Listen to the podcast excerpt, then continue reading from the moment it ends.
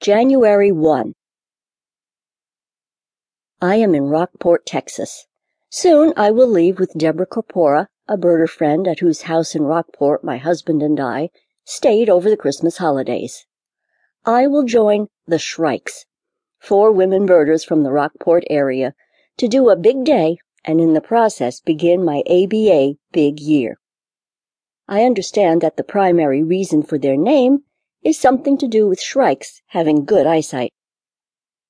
I have been looking over reports from the North American Rare Bird Alert, NARBA or NARBA, and agonizing over whether I should chase the reported barnacle geese, eastern United States, status uncertain, smew, California, brambling, California, northern jacana, Arizona, or ivory gull, northeastern Canada.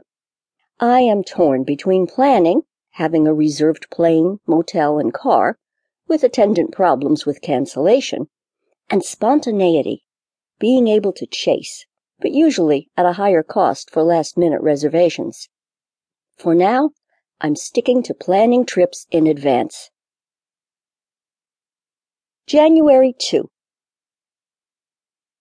Last night, after only one day of big year birding, I was too tired to write. Not a good sign. Our day was great, but cold for Texas, 45 to 55 degrees, and windy.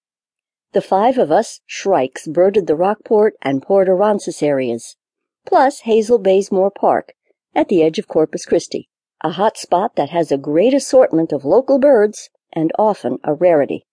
Despite sparrows being kept down by the howling winds, we were all enthusiastic and good spirited.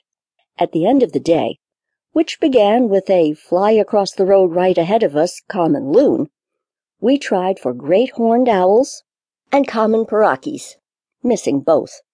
We wound up with 101 species, mostly winter Texans,